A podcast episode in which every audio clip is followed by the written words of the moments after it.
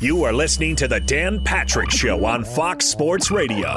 It's no secret the Arizona Cardinals quarterback Kyler Murray wants a contract extension. We started yesterday's show talking about Kyler Murray and his agent and what Tony Kornheiser on Pardon the Interruption likened to uh, a ransom note, basically. Hey, if you want this quarterback, pay this amount of money, and then we'll give him to you.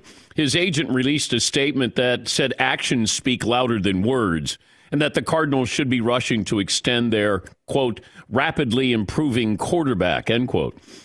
Kyler's great talent, but rapidly improving might be a stretch because he's had similar numbers all three years in the league. And these are good numbers, Pro Bowl numbers.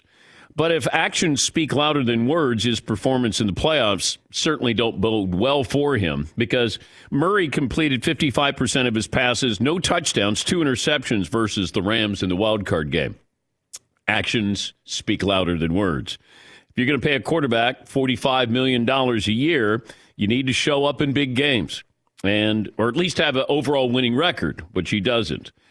Now the Cardinals aren't going to get rid of Kyler Murray, I don't think, but it does put them in a interesting position because if Kyler Murray, let's say you play this out one more year before you pay him, but let's say he doesn't improve. Let's say he gives you 25 touchdowns, 10 interceptions, rushes for 700 yards. That's what he does. And those are good numbers. Those aren't great numbers, but those are good numbers. I want to see if they advance in the playoffs because really that's the key. Because he might be a Russell Wilson type quarterback where he's not going to have big numbers but he's going to be dangerous. He's going to be daring. Game on the line, that's the guy you want. He can beat you with his arm and his legs.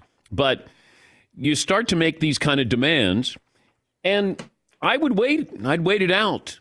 Uh, now, you might upset him or his agent, but what if what if he doesn't give me a great year? What if he underwhelms? Then I can move on a little bit easier. And the fan base will probably say, yeah, he's not worth the headache. I do like Kyler Murray. Uh, I, I think he's he can has the potential to be a great player, but I think that there is there's a polarizing aspect of him, and I you know I can look at this and say he's immature. I mean he's young, he's 24, but he's being a businessman. If you're going to be a businessman, then you have to be grown up, and and I don't think that yesterday did him any you know great service. You know, if his agent and Kyler Murray talk today, I want to know if they go, yep, we had a good day yesterday. Because I don't think they did.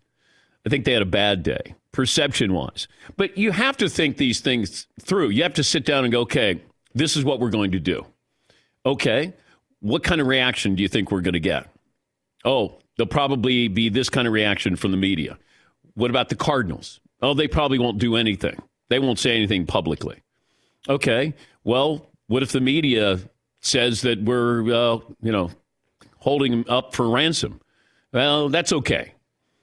But I don't know how you could go through this process and go, man, we had a good day. Now, we did talk about Kyler Murray. Then you start to dissect his career. You start to look at what he does and doesn't do. You compare him to other quarterbacks, other quarterbacks who got their uh, contract a year earlier.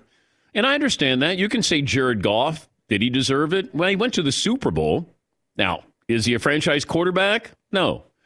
But he went to the Super Bowl. And I'll put that on the Rams. I don't know why they extended him, but they did. Um, Carson Wentz, he got extended. And I think we thought he was going to be the MVP. Uh, Josh Allen got his contract extended. Uh, Patrick Mahomes a year early. Okay, but, you know, I look at Josh Allen, Patrick Mahomes in a different category than I do Kyler Murray. But Kyler Murray needs to prove in the playoffs. There are a lot of great regular season quarterbacks. You know, Lamar Jackson, I haven't heard a peep out of his camp, and Lamar Jackson is far more worthy of a, a contract extension, right? I haven't heard anything with Lamar Jackson from his camp, Lamar, anybody.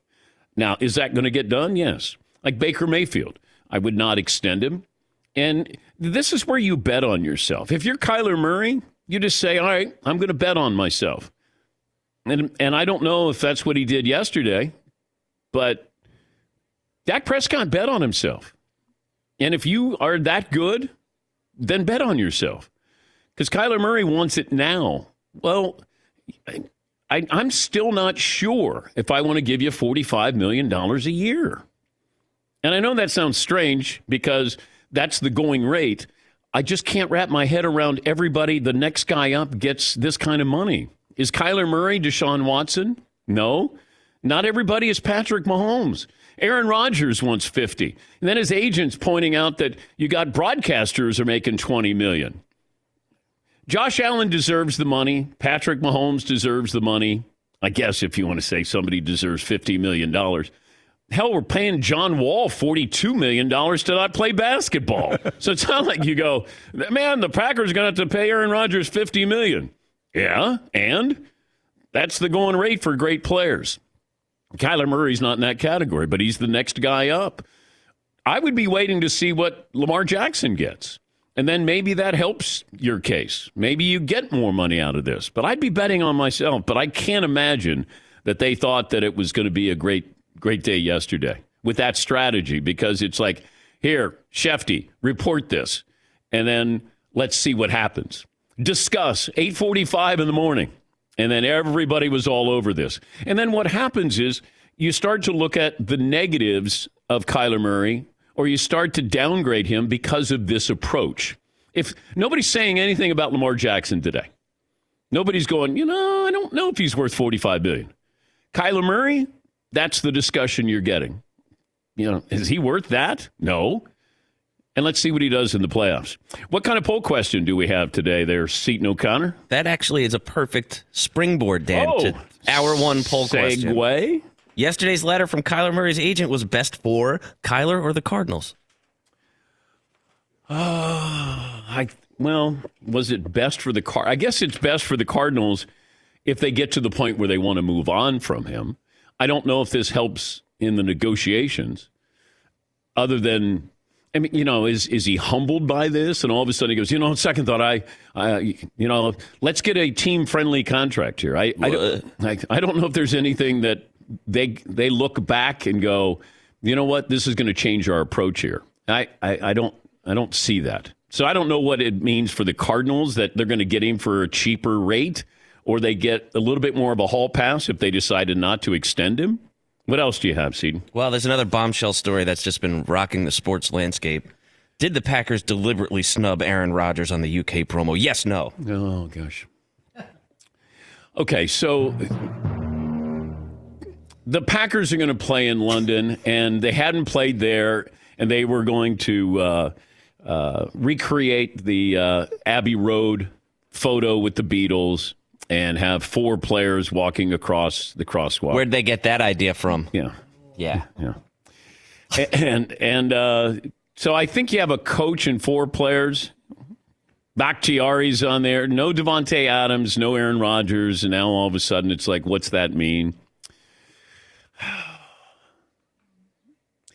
I, I, I, I can't imagine that the Green Bay Packers front office didn't know about this because of the sensitivity level uh, when you attach Aaron Rodgers to this. I, I can't imagine that somebody goes, hey, uh, who did the uh, promo for the London game? Oh, Jimmy Lipper and uh, Tommy Snell, you know, our two 25 year old intern. Like, I don't think that happens like this. I, I, I, don't think you have that where you go, uh, just slap some guys together. Nobody's going to be uh, reading into this. I, I would, if I'm the Packers, I would go into it with the approach of, we want Davante and Aaron on our team. We expect them. We hope they're there. Like we're thinking positive things here. Not, I don't know. Do we put him in there? Do we not? I would go under the assumption Aaron Rodgers is under contract and we want him here. And we're planning on him being here. But to leave Rodgers and Adams out of the tweet for the London game, I mean, I guess that's a topic for McAfee today with Rodgers on the show. Hey, are, do you feel snubbed by this? You know, nothing uh, that maybe a $100 million contract couldn't fix. Uh, Aaron, sorry about the London snub. Here's two years, $100 million. Okay, I'll get over it. Yes, Eden. Davante, I could see leaving out right? Because he's a free agent. Yeah. So he's not even technically on the team, I guess. I'm not exactly sure how that works, yeah. but he's a free agent. But Aaron is still. I don't know. I, it Okay. seems crazy. All right. Do you think they should have put Aaron Rodgers in that picture? Paulie? Should have. Okay. Yeah, you should have. Because Okay. it's it's the, the clearest star on the team. Fritzy? Just his sensitivity alone to everything, Rodgers, is reason enough to incorporate him somewhere in there. Yeah. Seton? no, I don't think they should have. All right. Because he he's doing everything about it's this grand unknown mystery, the illusion of if I'll be back. I don't know. Where will I be? We have to watch and see. Like, okay, dude, then we're not going to put you in the thing. No big deal. I mean, you, you could have Aaron Rodgers go, I'm not a Beatles fan. He's you a know? mystery. Yeah. Marv, do you think that the Packers should have put him in there? Yeah, absolutely. Sensitivity level. He's the star. Yeah. Yeah, Paul. Why not do a separate post after this with uh, Aaron Rodgers and the Queen of England? They're standing there at the castle. They're both single. You know, they're both. Who knows? Well, I don't think she's in good shape right now. You know, Sensitivity He- level for the the, bad- queen. yeah. You know, I got to worry about the queen too if I put her in there. Man, sensitivity level. Amber alert. Davante Adams, I get, but I still would have put him in there just to say, like, it's not where we're going to go at the start of the season. Oh, can you believe that they put him in the picture and they're not even on the the Packers anymore? Like, I don't know if it. There are going to be other things to talk about than you left Aaron Rodgers out of a picture. I think Packers fans in London will be very upset. The hottest rookies, biggest superstars, the all time greats, only one place to collect them all Panini Trading Cards, the official trading cards of the DP show, instant classics, autograph cards, memorabilia cards, rare inserts, and more. Start or continue your collection now at PaniniAmerica.net. What's Kyler Murray's uh, rookie card going for? I'm curious. I, you know, I don't know. I don't know how this uh, goes with the value of the. I, I was wondering about Ja Morant's you know, uh, trading cards now, rookie card, something like that. If, you know, two years ago this week, we did a poll question, and it was if you could redraft, this is two years ago, would you take Zion or Ja Morant? Both rookies. And, you know, Zion wasn't staying in the lineup, he wasn't consistently healthy. Uh, Ja was playing, but you know he's playing in obscurity with Memphis. Now Memphis is the number three seed, and and Zion, although marketing wise is a bigger name, uh, obviously, but Ja Morant, Ja Morant is making a case for MVP this year. Now you can say what? Well, they're a three seed. And I could look at DeMar DeRozan with what the Bulls have done, uh, Joel Embiid. I mean, there's there's a few players that you can put in there, but Ja Morant deserves to be in there when you think about it. You know, Ja's third season, so he's 22, averaging 27, 6, and 6. Zion last year at age 20 averaged 27, 7, and 4. And I know when we talked about this, I talked about Ja Morant if I look at this bigger picture wise, has a better chance of being more consistent and staying healthy. Zion could give you highlights, but his highlights aren't anywhere near what Ja Morant's are now. Because two years ago, it, it, felt like, you know, Zion was the highlight guy. And Ja Morant was the guy who got one scholarship offer. And now you look at this. That's when I look at these rankings when they go like, oh, you just signed a five star recruit there. You missed out. Somebody missed out. A lot of people missed out on Ja Morant. Murray State, and that was by accident. Uh, uh, you know, guys were scouting somebody, and they saw uh, uh, Ja Morant playing a three-on-three game at a basketball camp. So the scout's not even there to see Ja Morant. He's there to see somebody else. He goes get a snack. All of a sudden, he looks over and sees this kid in a three-on-three game, and going Who's that? And that's how I ended up at Murray State. But that's why when I look at these, oh, that guy, man, he's great. Now, Zion was worth the hype. I just, you know, this season is really going to be, we're going to look back on this season and go, you know what? Like Michael Jordan when he broke his foot. And you thought, oh, you know, the way he plays, is he going to have problems with this? Uh, Derrick Rose, when he got hurt, is he going to have problems with this? Well, Derrick Rose did have problems with it. Michael Jordan did not. I think we're going to look back on this with Zion and go, man, that could have ended his career or severely limited him. And but unless he turns into Joel Embiid here, you know, Embiid started slow those first two years. Now he's maybe the leading candidate for the MVP. But does Zion even want to be in New Orleans? And as I said a couple months ago, this is really, really concerning. And it, and it has been. And he probably won't play this year. All right, we'll take a break. We'll get phone calls coming up. We'll settle on our poll question. Is that what we're going to go with, uh, Seton? You want to go with the uh, rerun, the Yeah. the one from two years ago? No, no, no. I want to go with uh, Kyler Murray. Okay. Because I'm going to ask Florio about, the, you know, what what was the logic behind all of this, and did uh, Kyler Murray and his agent accomplish what they set out to do? Thanks for listening to the Dan Patrick Show podcast. Be sure to catch us live every weekday morning, nine to noon Eastern, or six to nine Pacific on Fox Sports Radio.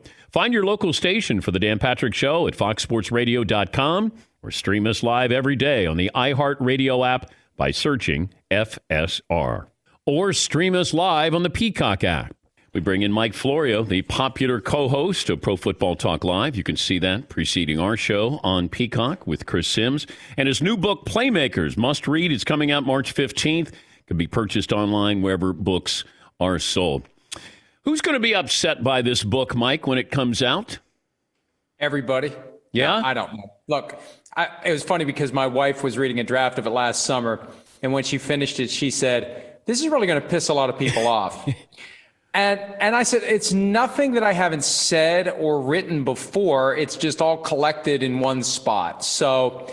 Anybody that has a problem with it, it's their problem because it's my honest assessment of the way the NFL operates. And the NFL is the greatest product from a sports standpoint in the country, if not on the planet, because no matter what it does by way of making missteps, unforced errors, controversies, scandals, things that have been mishandled from a business standpoint, still making more money than anything else, still gathering a live audience like nothing else. It, it, it almost has to try to impede its progress. And even if it tries, it's still going to continue to grow and grow and grow, Dan. But I remember when Mark Cuban came out and said, you know, that the NFL's got to be careful. Uh, you know, when you're adding Thursday night football, and um, I think he was talking about uh, hogs get fat and get slaughtered. Uh, can you see an oversaturation at any point with the NFL?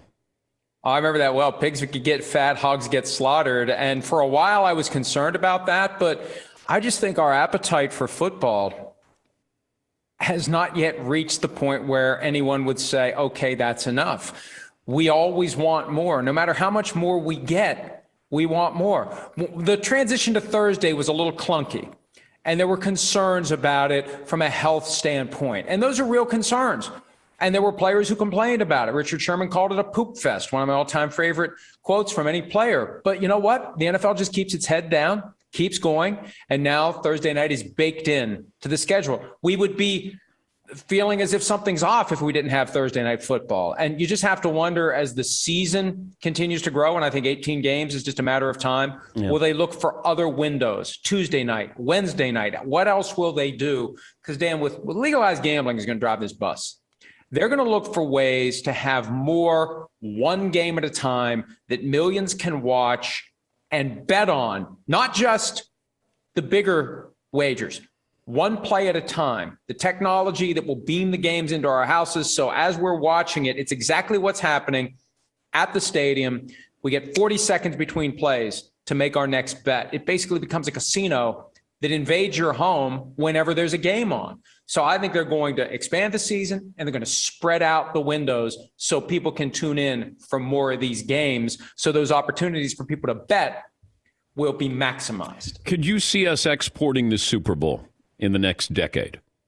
I'd be stunned if it happens. I think they like to talk about it from time to time. I think it's part of the tease that the NFL engages in with the UK just to get them thinking, "Oh, maybe someday we'll have the Super Bowl." I mean, how can you how can you play the Super Bowl at 11:30 p.m. local time kickoff? How could you do that? That's what they would have to do if they're going to play a Super Bowl in London at some point. Now, to the average American fan, it doesn't matter. It looks the same on the TV. All the London games look the same. It's no big deal. 99% of the fans or more aren't going to ever go to a Super Bowl in their lifetime. They're watching it on TV. It doesn't matter where it's played. But I think I think the the, the allure of that helps grow the sport internationally. And before you get to a point where a Super Bowl is played in a place like London, you'd have to have a team there. And I, I think that continues to be this vague promise that's on the table. And I think there would be two teams. They got two NFL stadiums. And I think if there was ever one team in London, there'd be two teams in London. All right, let me get to the poll question today. Seton, would you give uh, Mike Florio the wording on our poll question today? Yesterday's letter from Kyler Murray's agent was best for the Cardinals or Kyler. Is there a C? Neither. I, I, I mean, I, I don't think it really helps anybody. But it's how, how about this? The rest of us, because it allows the rest of us to understand what's really going on here. These vague reports we've seen in recent weeks, Kyler Murray taking the team off of his social media platforms, the Chris Mortensen report from Super Bowl Sunday about Kyler being self-centered, immature, and finger pointing. Here, here's the problem, Dan. It used to be if you were a quarterback who did well enough to earn a second contract, the default was you became the next highest paid player in league history. And it would go up about a half million per year for each guy. And that went on for six, seven, eight guys. In the past two or three years, that's changed. You've got a $15 million per year spread from number one down to number 10. So, yeah, the Cardinals want to sign the guy, but what do they want to pay him? They want to pay closer to 30, I believe, than 45 and his agent Erik Burkhardt, who also represents Cliff Kingsbury, which makes it even more awkward for the team. Burkhardt's going to want closer to 45, if not more. And, and one of the points Burkhardt made recently in response to the notion that Aaron Rodgers deserves 50 million, if not more, when you have announcers making 20 million a year, when Pat McAfee's getting 30 million a year from FanDuel, there's money in the system to support more for the guys who are actually playing the game. And I think that's where we're going to see this go. And Murray's going to be the first test case of how much Burkhardt tries to get and how much the Cardinals are willing to pay. I haven't heard anything about Lamar Jackson. Lamar Jackson is far more worthy of an extension than Kyler Murray is. Well, here's the problem Lamar Jackson decided for whatever reason, and this is an individual personal decision that players need to make. He's decided to not have an agent. And when you make that decision, yes, you are going to save the one, two, or three percent. Is his commission. mom still representing him?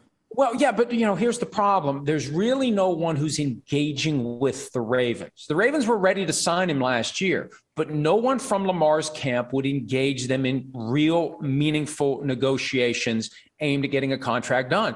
And if anything, you could argue his injuries last year and his overall performance last year may have may have damaged his leverage. And now they have a guy in Tyler Huntley that he's not Lamar Jackson, but he can run the same offense and dollar for dollar for what it would take to keep Huntley around versus what it's going to take to make Jackson happy once they find out what that is.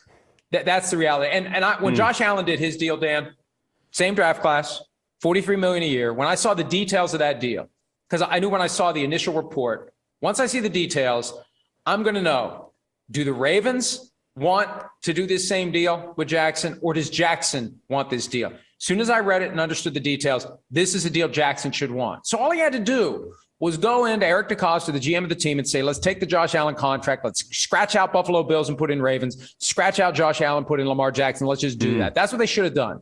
And it would have been in both sides' interest because it's awkward for the Ravens to not have an agent to talk to. Because when there isn't an agent, you know, sometimes you got to speak some hard truths in the negotiation. They can't do that with Lamar Jackson. They risk alienating him if they tell him why, you know, they don't want to pay him 50 million a year. So it's a tough spot for everyone, but I feel bad for Jackson because he should have his deal by now and because he's decided to go without an agent, he doesn't have it.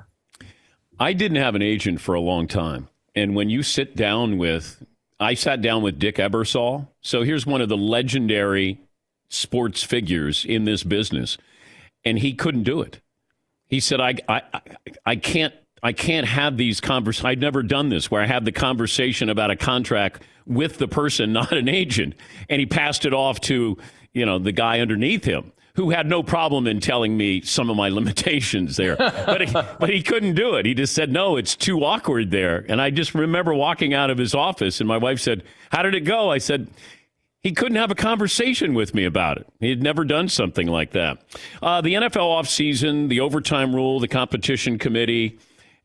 To me, it feels like this is there's a logical end game here, and it's just both teams get a chance to have the ball. And maybe it's just in the postseason. Like, I don't know how you modify this. Um, you know, how do you tweak it? But it feels like, hey, you score a touchdown, we still get a chance, and then everybody's going to be happy here. Is it as simple as that, Mike?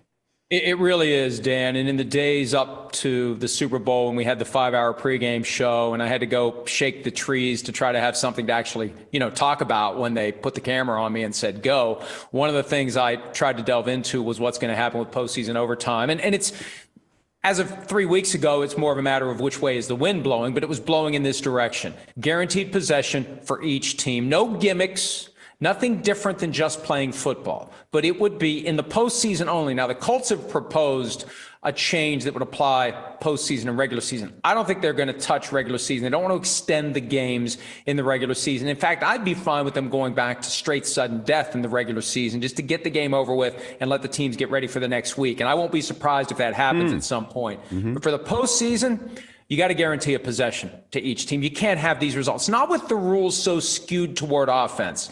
The just play defense argument doesn't work in 2022. It may have worked in 1982. It doesn't work now because the rules are too conducive. And when you get to the postseason, you've got the best quarterbacks they're more likely to drive down the length of the field and score a touchdown and, and walk off the winner. I, I, I think that it's going to end up being a guaranteed possession and a great strategic decision to be made by the team that matches. You're down seven, you score. Do you go for two and the win or the loss? Or do you go for one and then kick off knowing it's now sudden death? He's Mike Florio, Pro Football Talk live co host, and his new book is called Playmakers Guaranteed to Upset Everybody in the NFL. Comes out March 15th can be purchased online wherever books are sold. You had the Sean Payton Tom Brady story on Pro Football Talk. And the Dolphins were interested in coupling these two guys. When when did this story emerge? Like how close was this to fruition? Well, I first heard about it even before Sean Payton resigned from the Saints. And it's something that's been lingering and building. And we got to a point last week where we thought there was enough there to report responsibly, not to be confused with my usual irresponsible reports, that the Dolphins were indeed planning to make a run at a package deal of Payton and Brady. And the Flores lawsuit killed it. Now, I don't know who decided to pull the plug. It's very easy to say the Dolphins realized we can't do this now. We can't do this, this you know, wink, nod, set everything up ahead of time, get Sean Payton, get Tom Brady. We can't do that given the content and the allegations and the gravity of the Brian Flores lawsuit. It's also possible the league said you can't do that. And, you know, I've kind of heard rumors along those lines, but can't substantiate that the league intervened and said to the Dolphins, you can't do it. And Dan, one thing that fascinates me, and, and I, I'm trying to find out the answer to this question. How much of the Brian Flores lawsuit, for example, the allegation in there that he was pressured by Stephen Ross, the owner of the team, to meet with a prominent quarterback in violation of the rules. And everybody knows it was Tom Brady back in 2020. How much of the lawsuit was aimed at putting the kibosh on the Payton Brady coupling in Miami if Flores knew it was coming? If he'd caught wind of it, did his lawsuit in part, mm. was it written in part, drafted in part, timed in part to keep the Dolphins from doing it? That's something I'm trying to find out. But that's fascinating. If Flores just decided, you know what, screw these guys. They, they, they, they violated my rights. They fired me when I should have continued to be there. They tried to get me to do things that they shouldn't have expected me to do. And they got mad at me because of it. They got this grand plan for 2022 this lawsuit is going to keep that plan from coming to fruition. It'd be fascinating if that was part of why Flores said what he said and did what he did when he did it. You're going Oliver Stone there on me. I mean, I, listen, there's all. Hey, we, we know this league well enough to know there's always something going on behind the curtain. That's why we love it. But you've been on this story before anybody, and that is Tom Brady to the 49ers and that was it feels like it's been a, at least a year maybe a couple of years where you've toyed with it or th- thrown it out there or rumor innuendo can you still see tom brady playing again? And if so is it for the 49ers? Oh absolutely. And i got to give Sims credit. He's the one that first brought that to fruition a couple of years ago that Brady wanted to play for the 49ers when he was a free agent after leaving the Patriots or while he was in the process of doing so. And the 49ers said, no, thank you.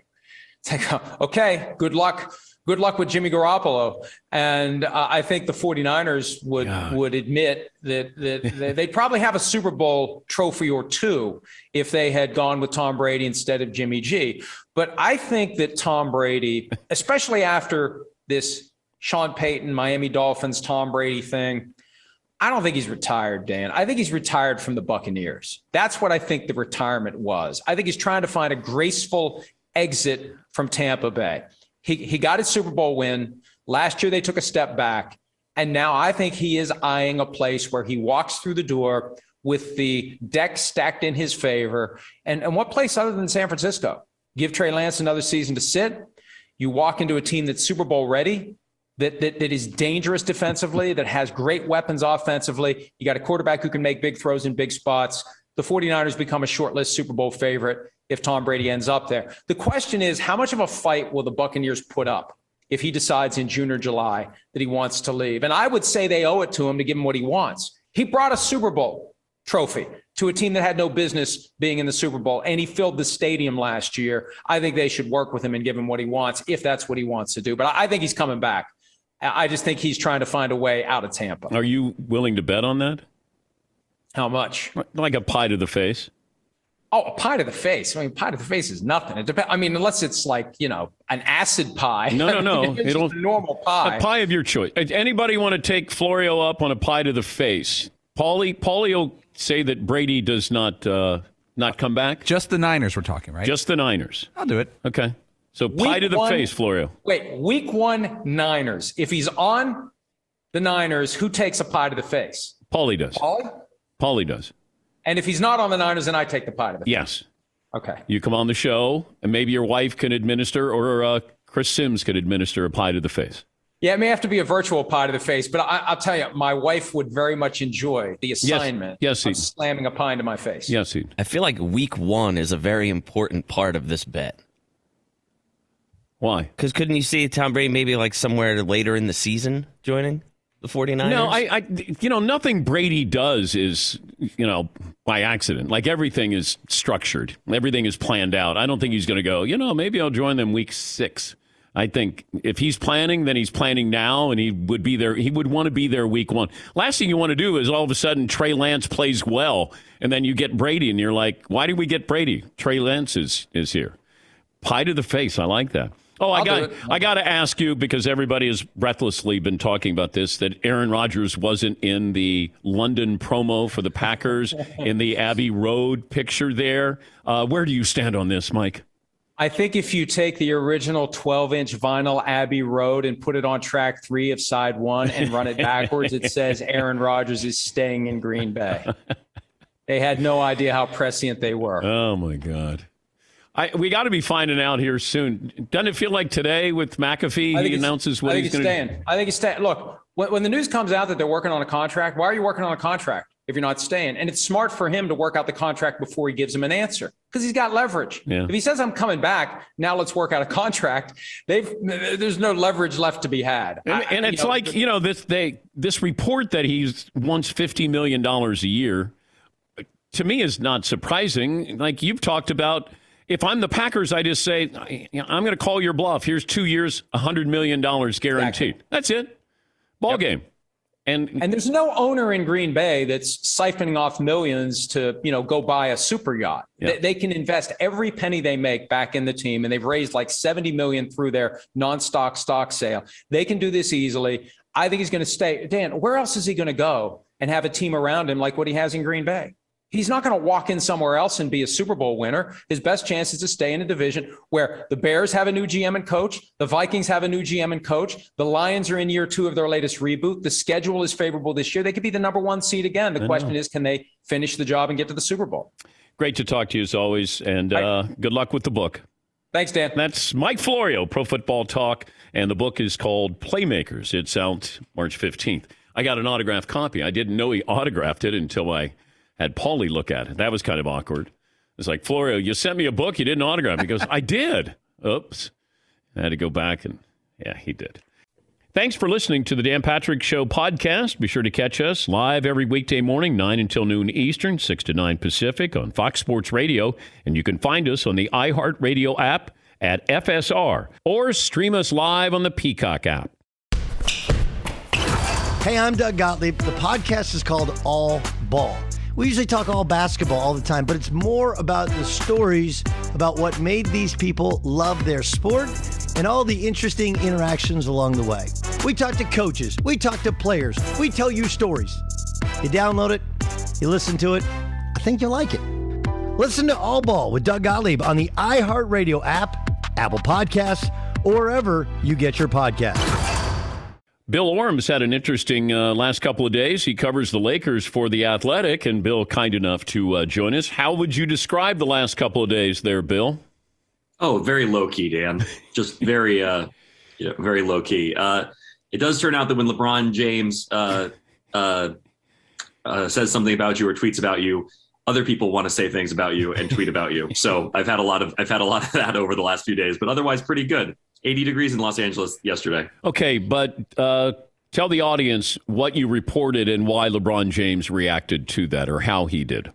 Well, so I mean, obviously, after his comments uh, at All Star Weekend about potentially returning to Cleveland and his various um, praise for other executives on the heels of the Lakers not making a move at the trade deadline, there was a lot of um, tea leaf reading and a lot of interpretation. And we're talking about LeBron James, who's one of the master uh, master tweakers in the history of of you know uh, the organizations he works for and um, sub tweets and sort of you know trying to push buttons kind of behind the scenes. And so um, you know i reported you know several things kind of reported uh, related to lebron including you know that the subtext is that within the lakers organization and sort of sort of um, along with the trend of the rest of the NBA, and LeBron helped usher this in, he has more power within the Lakers organization than any player ever has, and that includes Kobe Bryant. And um, and so what I you know basically wrote was that LeBron was using that platform in that moment to sort of apply pressure to the Lakers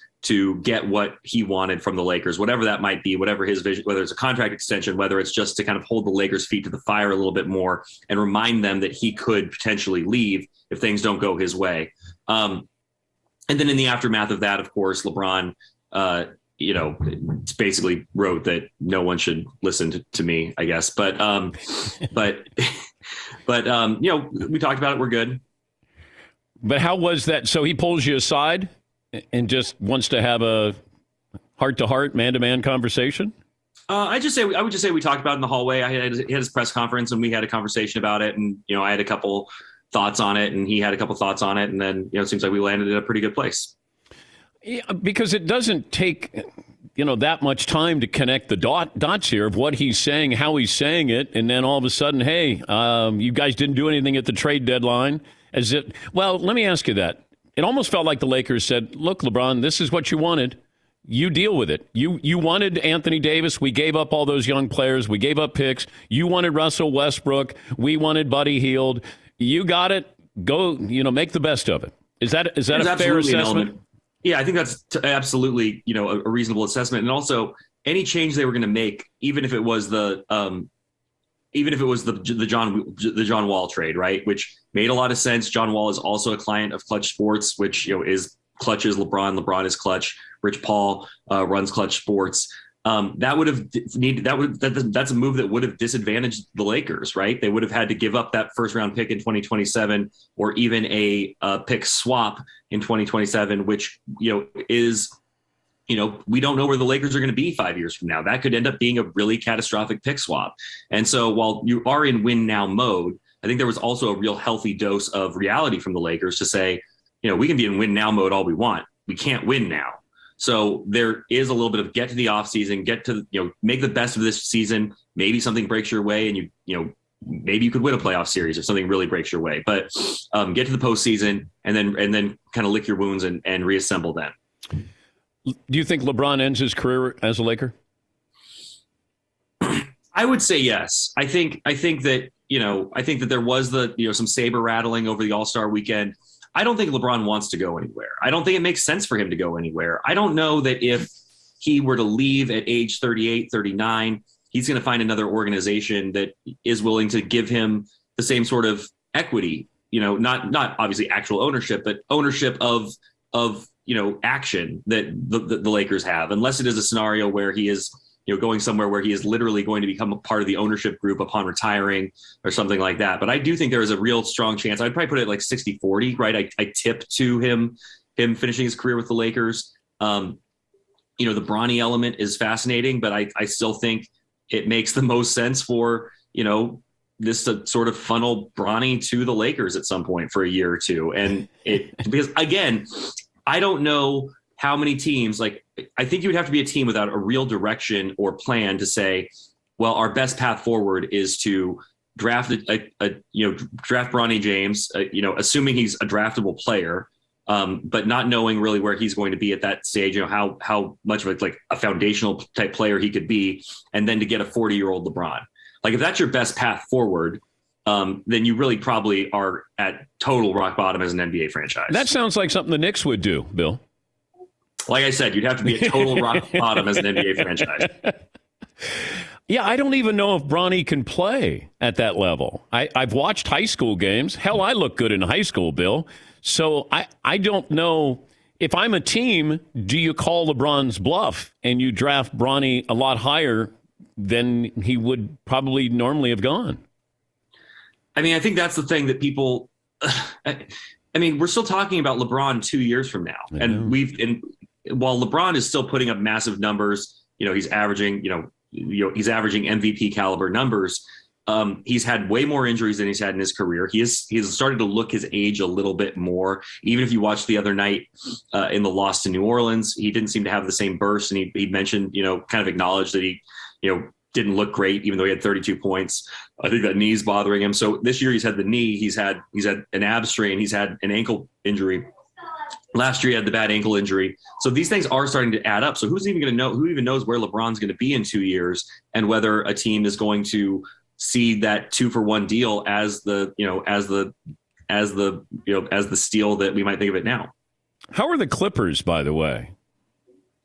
Uh, they're I mean they're they're fun, right? I mean we're gonna, we, we saw them last week against the Lakers and again against uh, we'll see them again this week. That's that's a really fascinating team because they kind of like before they got Kawhi and Paul George, they have such a strong identity that sort of transcends their stars. Um, and then you can bring those stars in. You know, so if Kawhi, PG, Norman Powell, if there's a scenario those guys got back for a play in for the postseason, it would be a really like you know unbelievable development, and it would it would really add some spice to the postseason. How would you uh, rate Steph Curry's All Star performance? I mean, just all time. I mean, he just all time. I mean, it, I don't know what against what benchmark to you know judge things happening in an all-star game like you know he could make 33s in an all-star game and i don't know that i would be like that bowled over but to see him just go out and have that kind of performance you know knock down all those threes the joy that he brings to the game watching everybody else kind of embrace him um, you know he is you know we get very caught up in lebron and you know kevin durant and, but Steph Curry has, you know, really dominated this decade, and to have kind of that sort of signature performance on an exhibition stage, I think is just like one of those other feathers in the cap of, of a Hall of Fame career. And I've said this before. I don't know if you agree, but I'll bring it up that you know Michael had such an impact. In fact, the NBA is still trying to kind of get out from his shadow there. But what Steph Curry has done he's done more for more basketball players than I think Michael's style. Michael entertained us, but we couldn't do that. Mm-hmm. We feel like we can do what Steph Curry does, and I think he'll have a, a greater impact on the game, uh, actual playing than than Michael will. What do you think? It's funny. We had a conversation in, a, in, a, in an interview setting with Malik Monk a few weeks ago, and it was we were asking Malik Monk, who has had a great year for the Lakers, whether he um, what was disappointed he wasn't in the slam dunk contest, and he said no, like I'm, I'm, more disappointed I wasn't in the three point contest. And it's like, why? Why? The slam dunk contest is so much cooler. And he was like, and, be, and our point was because anybody can shoot a three pointer. And he's like, not like me. And I think that that is, I think that is the, I think that is the kind of the same idea where Steph Curry took this thing that felt very relatable and that anybody could like go out on the court and do, and you could sort of feel like Steph if you knock one down. And he's made it feel cooler than dunking. He's made it feel as unreachable as you know jumping you know higher than you could jump because he does it at such an unbelievable in, at such an unbelievable level. And the video that was going around from pregame the other day, where he made 13 straight shots, he did his whole shooting routine from every distance, you know, moving all the way back up to half court and then all the way back into the paint, um, was you know just. I, I do think we take for granted like that he has actually perfected the most fundamental skill of basketball. And maybe Ja Morant will bring back the dunk because, you know, for a, a smaller guy, he attacks the hoop like Derrick Rose did when he first came into the NBA. And everybody wants to shoot threes. Ja's bringing it every night. He's bringing it to anybody, everybody. Well, and like people will always love a small guy who can dunk. And like, I mean, to see Ja at his size, you know, fly through the air, and like you said, at anybody over over great shot blockers, the less the best shot blockers in the league, he is, um, you know, completely. I mean, dunking, I think at a certain point got kind of passe, right? Yeah. Like you watch the dunk contest, they're kind of out of moves to do. They're, you can only go between your legs so many times, behind your back, off the bounce, off the backboard, off the side of the backboard. We've seen it all, but we haven't really seen a guy. I mean, even D Rose didn't like, really didn't like put it down on guys like we've seen Ja do over over these couple years he's been in the league. I mean, he is to me one of the the three or four guys in the NBA I would actually I would pay my own money to like go sit in like the nosebleeds just to watch play basketball. Who were the others? Ooh. Can I have five? Yeah, sure. LeBron, Steph. Oh, are you saying LeBron just because you got to be nice to him now? No, Le- LeBron James is still worth the price of admission. Come on. Very much the, worth the worth the price of admission. Okay, all right, all right. You're kissing LeBron, Steph, LeBron. KD, and Giannis Jokic. Both both are in there. Okay. All right. That's six. Yeah. I like I, I people are talking about DeMar DeRozan. I said, when's the last time an MVP candidate didn't have a highlight that you remembered? And DeMar DeRozan doesn't have any highlight. He doesn't make the highlights. It's just you look at the box score and you go, man, he scored 30 again. Um, Jokic, it feels like his passing stands out more than anything else. Ja Morant is going to have signature plays here. Uh, the Greek Freak has signature play. I don't know how much that factors in, you know, with MVP voters of the style, the the you know being a performer. Um, that goes along with how valuable you are to your team. I think it. I think it helps just in the sense of having you know, you know something in your mind's eye, right? Like the kind of that signature moment or that defining sort of characteristic or trait. I mean, DeMar DeRozan's game has never been flashy or that highlight worthy. It's it's always been sort of, you know, it's been accumulation. Like, oh man, he knocked down nine nine mid range jumpers, or he he finally shot some threes. You know, whatever he does. Um, has never been flashy. And what, what it's been to me has been the accumulation and the consistency with that Bulls team. The Bulls obviously being atop the West, or excuse me, the East, and having, you know, really come out of nowhere. I mean, I don't think anybody saw them as uh, as as a contender or having you know a good offseason, but it felt like you know you overpay for Demar. You know who knows about Lonzo and, and Caruso, and those everything they did has has hit. And so Demar's in the conversation not only because he's individually playing like an MVP, but because he's elevated his team. But you're right in the sense that not I don't think highlights win MVPs, but I do think having sort of memorable memorable moments and, and memorable games to sort of to sort of stick in voters' minds does matter. But I almost feel like DeMar's numbers and the fact that he kind of did has come out of nowhere this season. I mean, always a very good player, every year borderline all star, but then now be putting up the numbers that he's putting up to me, that is almost the highlight. The highlight is the fact you can't you can't disregard him, you don't forget him because it's been so unexpected for him this year. Yeah, it's almost like an overnight sensation that took ten years in the making with uh, DeMar DeRozan. Uh, play nice this week, Bill. Okay. I'll try. All right. Thanks for joining us. Thank you, Dan. Uh, Bill Oram, the Lakers writer for The Athletic. You imagine you write this, and then all of a sudden you had some people who were upset with Bill Oram, and then LeBron says, uh, "Hey, come here." LeBron wants to talk to you, and you know, while he said, "Hey, I wasn't the source of this story," and you know that somebody was, and sources run the game, and all of those things, but you know, this is what you do when when you get stared down by somebody. And it's happened to me before. When you report something, uh, Lawrence Taylor, I thought was going to punch me. Uh, when I was covering him, when he uh, had to have a press conference talking about being uh, suspended, cocaine use, uh, Alex Rodriguez, I thought he was going to punch me in the Rangers locker room. But you know, if I, I was always told, show up, always show up. If, if you say something, you report something, show up in front of that person. Then, if they want to say something to you, they can. And it's difficult because here you are, you're being critical of LeBron James. And, you know, he- he's got a big social media platform there.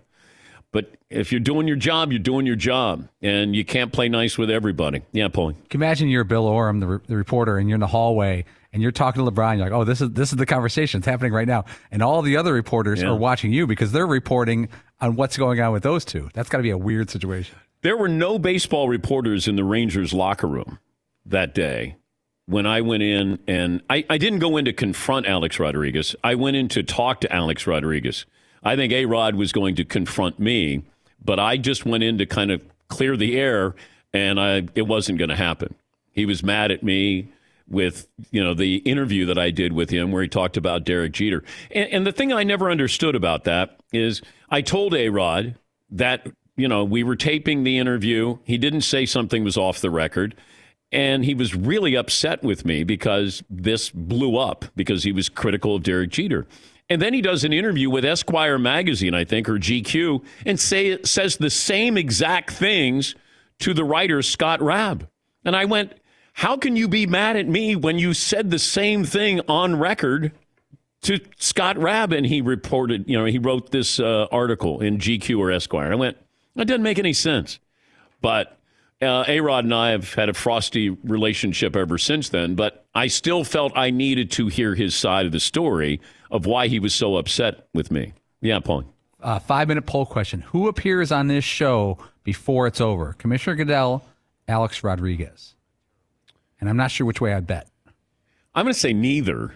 You have to pick them. Oh, I got to pick one. You got to. Like if there was odds. Let me let me take a break here. We'll take a break, and uh, I'll have to give that some some deep deep thought here, consideration, because the commissioner has been on the show, but when somebody is guest hosting, that and I think Alex Rodriguez has been on the show when somebody else is guest You're hosting. correct about both. Yes, Todd. But I thought he was on the show with uh, you not too many years ago, where something about you're not welcome in the house, but you're on the porch, where it looked No, like I- you were making some progress. I, I said, How long would it take for me to get inside your house to know you played baseball? He goes, Oh, you're not going to get in my house. You're That was gonna- that was at least 15 years ago, by the way. yeah, that, yeah, I don't think I'm even getting into his neighborhood now. Yeah, Eden. Don't you get the sense though that either one of those dudes could call into the show tomorrow and be like, "No, what do you mean?" Oh, I'm sure. no, no. the commissioner. I, I'm sure the commissioner probably is, you know, oblivious to this.